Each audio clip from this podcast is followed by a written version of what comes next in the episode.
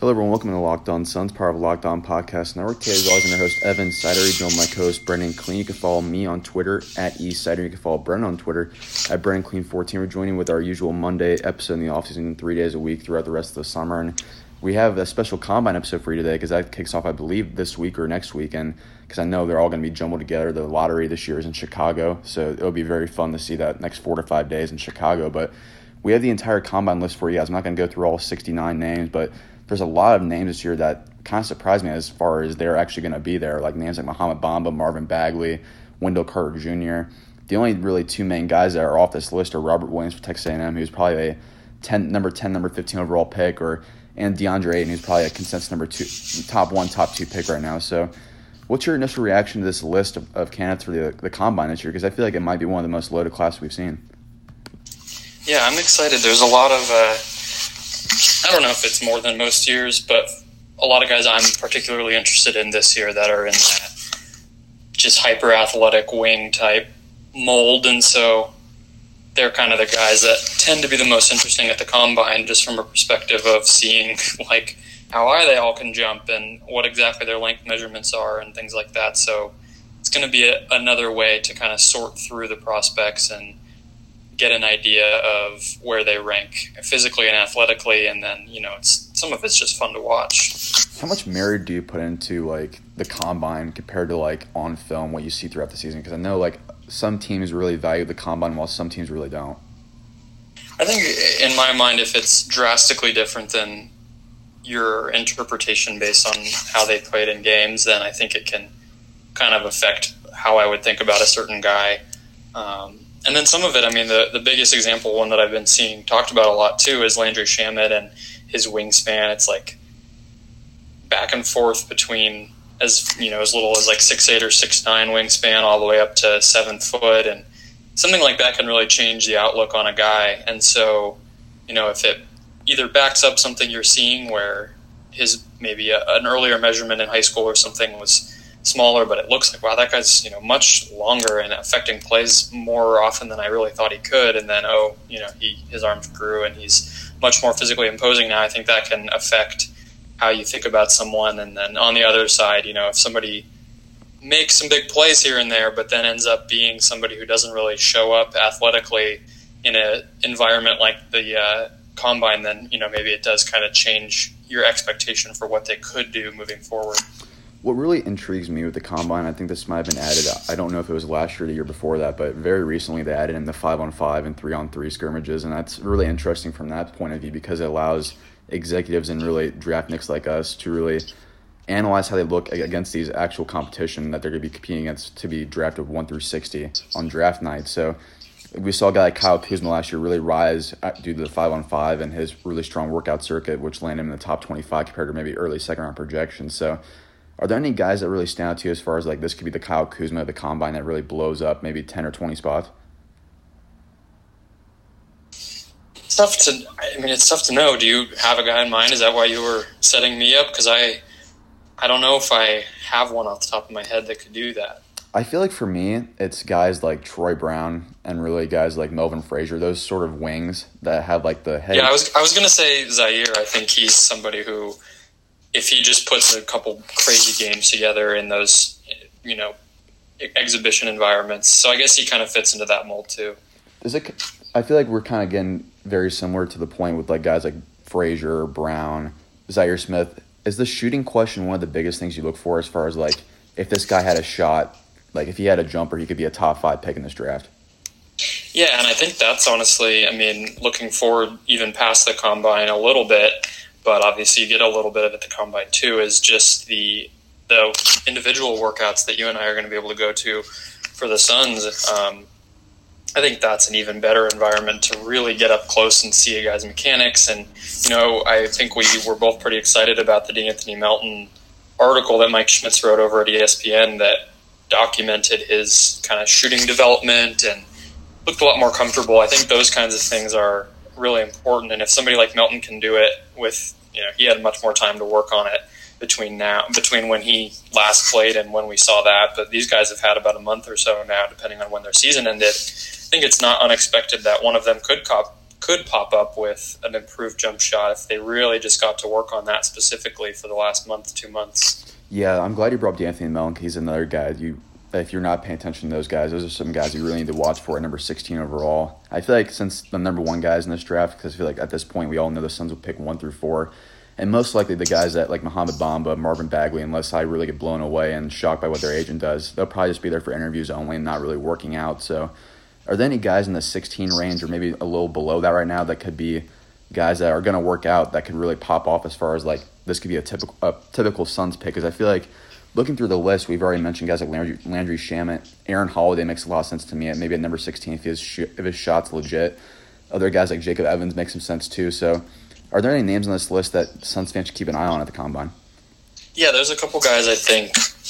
Uh, Melton, obviously, for the reason that he didn't play, and so it's really our first extensive look at him since last March.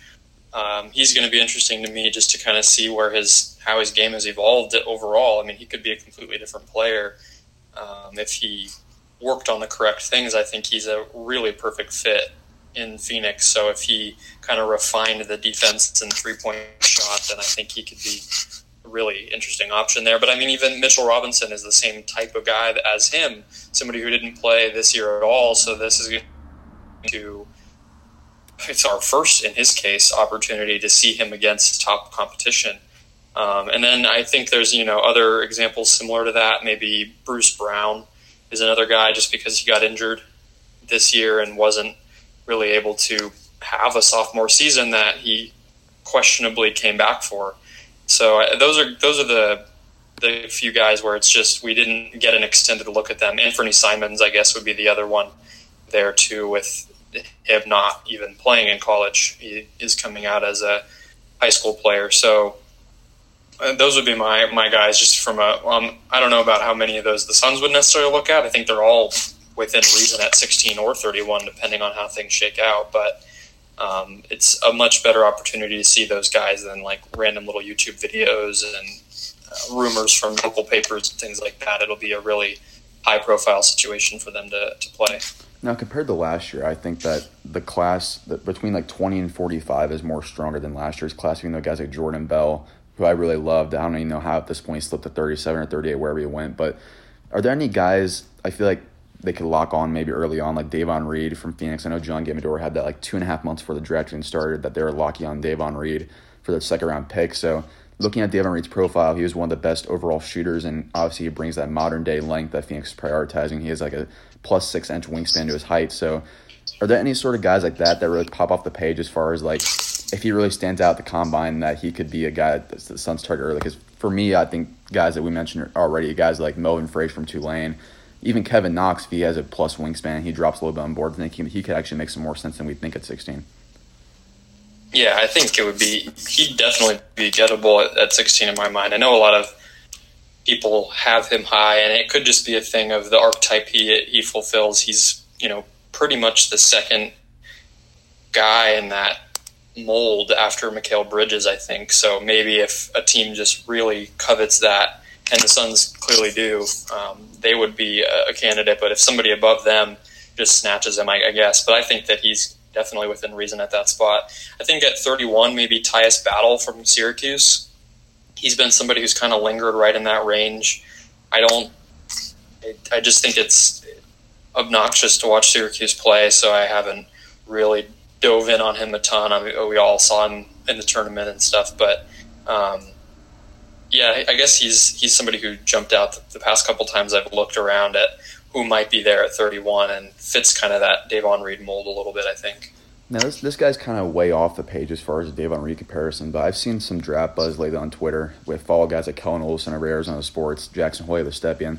They brought up Kevin Huerter a couple of times from Maryland. He's a sharpshooter. I've, I've only watched maybe like 10 minutes of film. I need to dive in more on him over the next month or so, but he's a really intriguing guy I wanted to bring up today because – man, he can shoot the ball. He can shoot the lights out from deep, and he could be a perfect fit. Because I know James Jones, the vice president of basketball operations, was on Doug and Wolf, I believe, earlier this week. I believe actually Bickley Marotta, excuse me. He mentioned he mentioned really them t- prioritizing shooting this summer. That's going to be their main priority to help build around Devin Booker and Josh Jackson. So is Kevin Huerter a guy that he might not be on a lot of radars right now, but if he can shoot, if he could legitimately shoot forty percent from three, I feel like he's a guy that could be a Suns target really early on.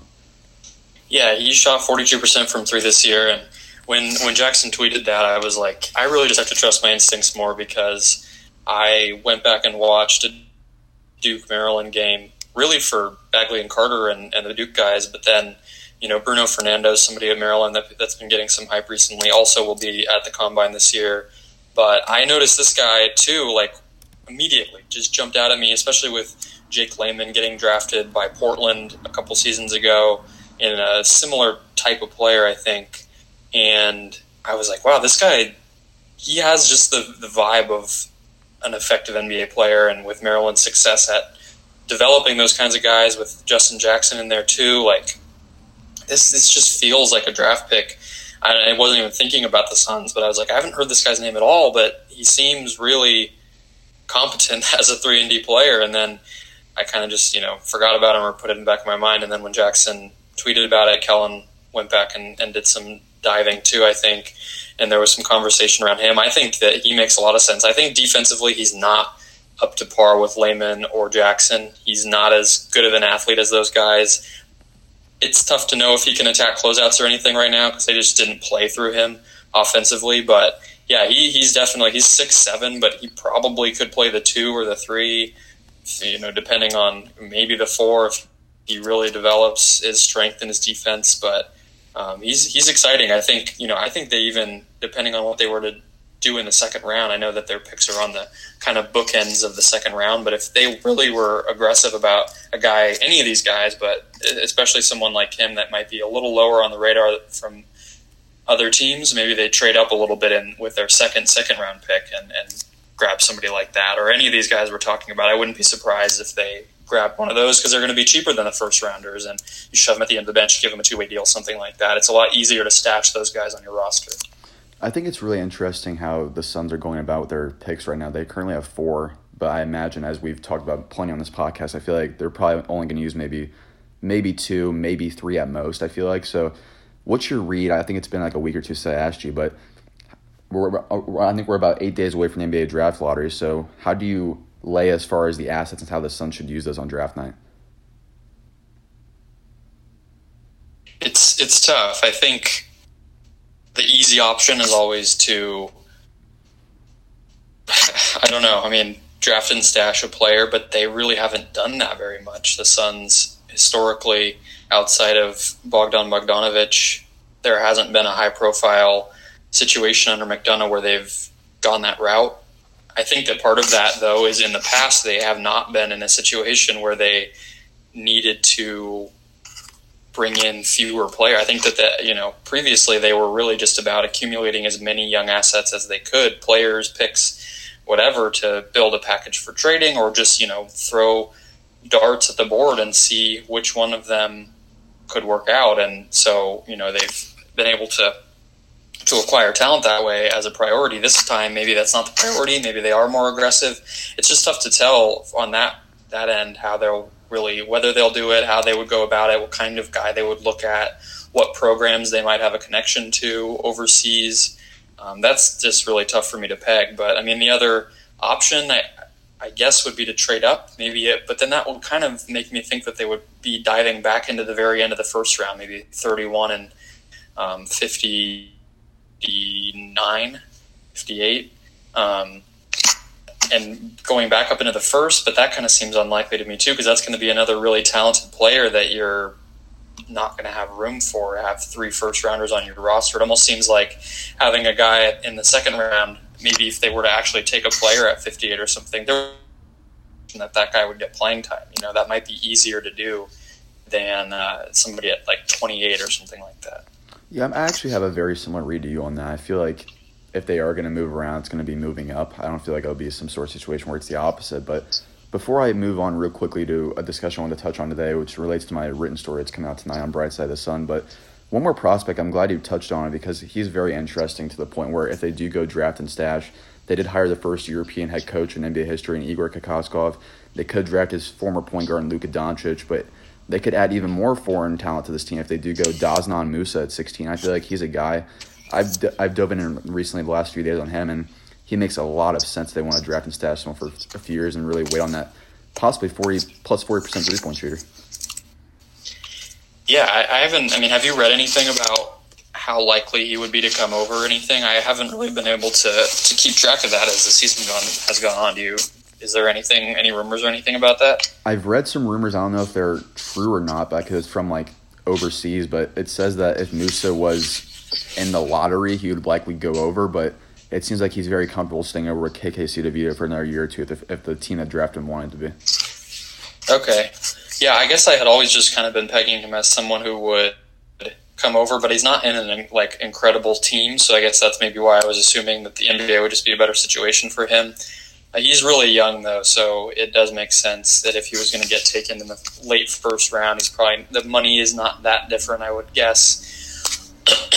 and he's uh, really exciting to me too. I think he's been somebody I've keyed in on this whole process um, as a. I mean, I don't even know what his position would be. I feel like he could play like two through four, but his athleticism is going to, uh, no matter where he is. So maybe it restricts your ability to be versatile with him, especially on defense. But he's going to be an instant offense kind of guy. His jump shot is seems as real as as you could hope for, and he's incredible attacking closeouts. He has a lot of touch inside that isn't normal, as far as I know, from a lot of those really young uh, shooter type guys. That that's really his role. But then on, he's been able to become more, way more comfortable inside. I think he's a, a really good option. I think 16 might be too high for him, but who knows? I mean, if he were to come in and really impress, then you know maybe maybe that changes. From an Igor Kokoskov standpoint, as far as the fit and into his coaching system after watching more of Eurobasket, I feel like Moose would be a really good fit because he'd just be a guy that, like you said, he's really good at attacking closeouts, which he prioritizes. Kokoskov does, and he's a plus shooter, which Igor also prioritizes. So I think it could be a really good fit, even at 16, if they were to stash for a year or two, just to help with the cap situation. But before we end today's podcast, I want to touch on a really interesting analytical story I've been working on. It's going to be releasing later tonight on Bright Side of the Sun. It relates to the Suns and how recent other analytical teams like the Houston Astros, the Chicago Cubs, and other NBA teams like the Golden State Warriors and Oklahoma State Thunder, who McDonough has said multiple times that they have studied on.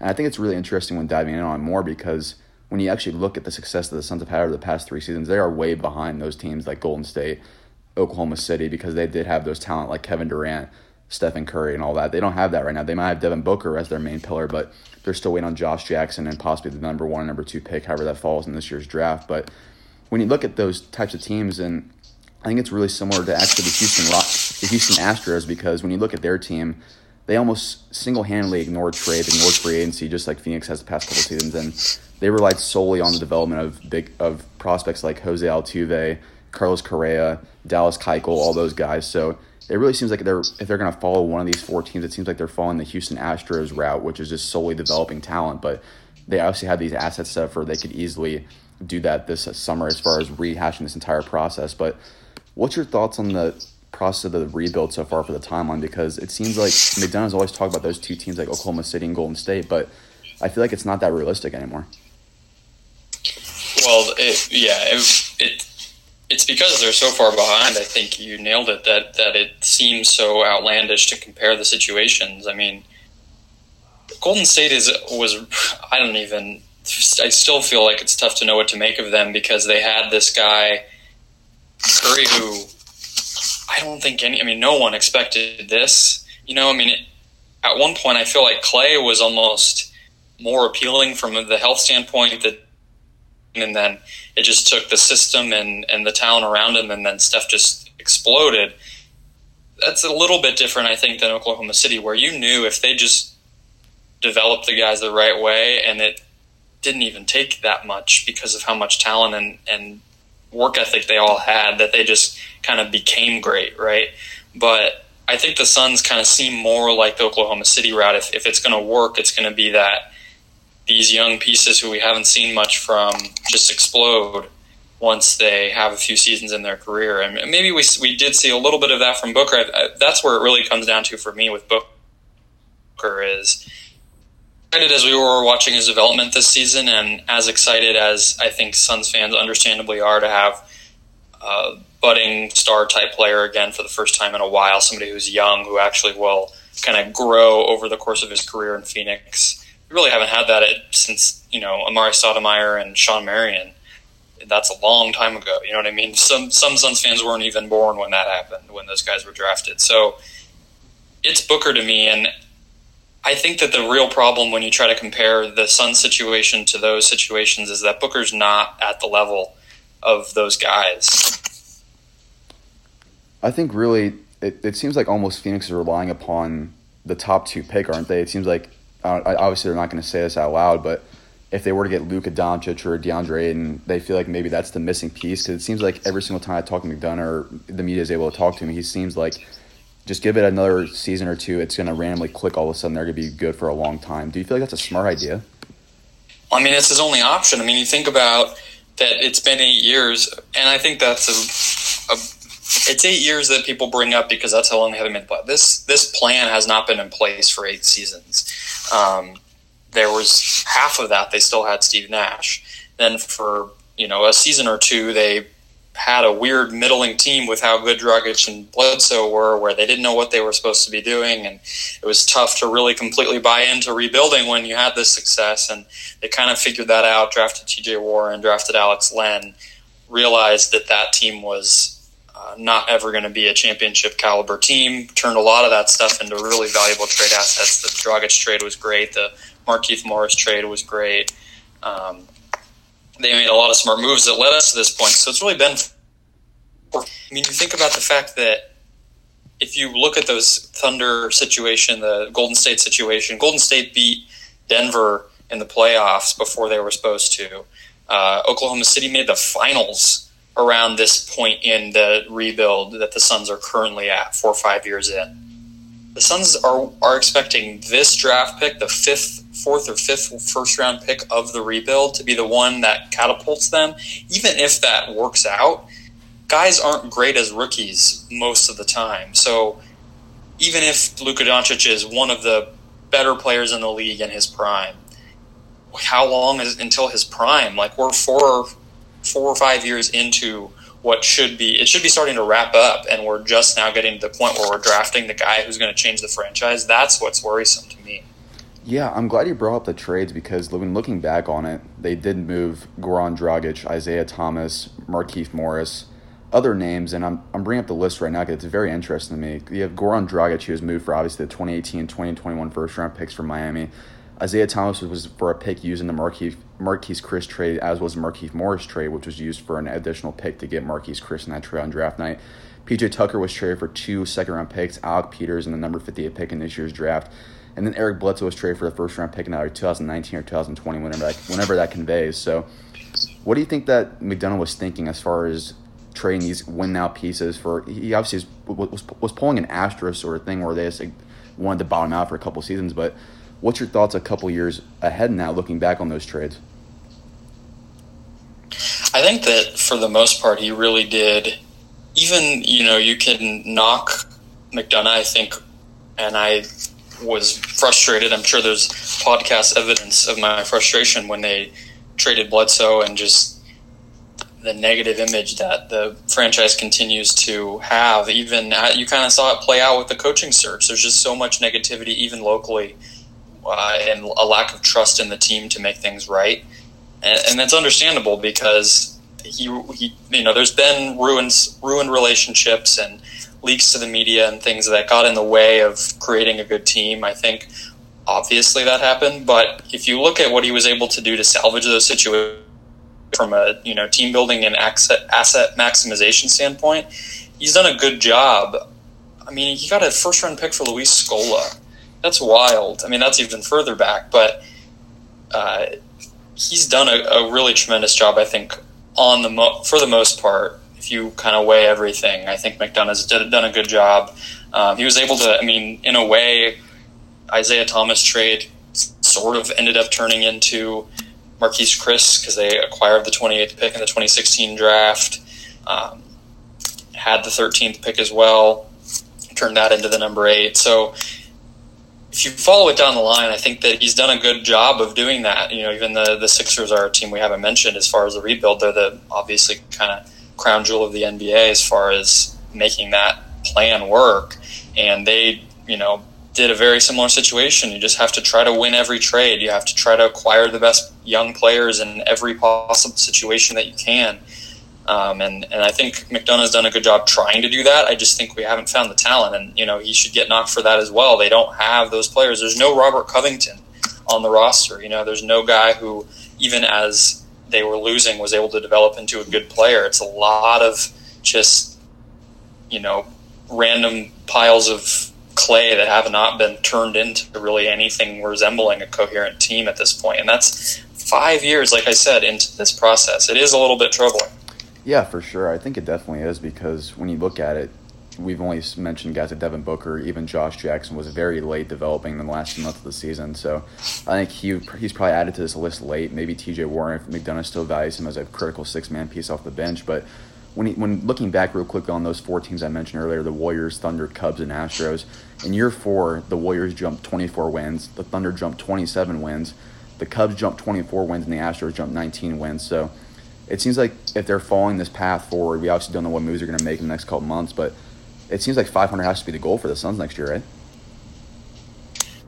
And they have to. They're, they're going to have to win. I think that if they're not playing, I, I kind of measure it by meaningful basketball games. Like if it's February, March next year, and the games just don't matter, they're getting doubled up, and it's just tanking again. That's a that's a, a failure, I think, in the season. I if if nothing else, you know, young bad young teams can be playing, or from a development standpoint, from a you know barely hanging on in the playoff race standpoint. There's like I think the Nets are a good example, maybe because they didn't have their draft pick, so it, it kind of was low stakes there. But I think the Nets are a great example of a team. They've been exciting at the end of seasons because they're showing development from their young players. Um, if, if if their sons are in a situation like that next year, you know, tail end of the lottery, somewhere you know in the back half of the lottery, probably not going to make the playoffs, but playing games that matter, having exciting moments, and uh, something resembling a core star that can develop into a championship core piece. I think that's that's really what it what it comes down to. And you know, it seems like we're a long way from there, but there's a lot that's going to happen between now and then. So this summer is is going to be going to be very interesting and very crazy. For sure. I think, as we all know, it's coming down this summer. It seems like this is going to be one of the most important summers in franchise history. Definitely the most important from Ryan McDonough's tenure so far. So any final points for today's podcast as far as like what you're looking forward to for the offseason or the NBA draft combine or anything like that? No, I think the the lottery is next Tuesday, right? Yep, eight days away. Yeah, so we'll uh, have plenty to talk about. I'm sure we'll do an episode that night, and I think that's the next big thing that I'm anxiously awaiting. Yeah, all of a sudden, we've been saying, I think, for the last few months, hey, the lottery's two months away, lottery's six weeks away. All of a sudden, it's less than a, almost just over a week away. So it's really closing in super fast, guys. I appreciate you guys listening in on today's podcast. We'll be back with you guys Wednesday for another draft episode.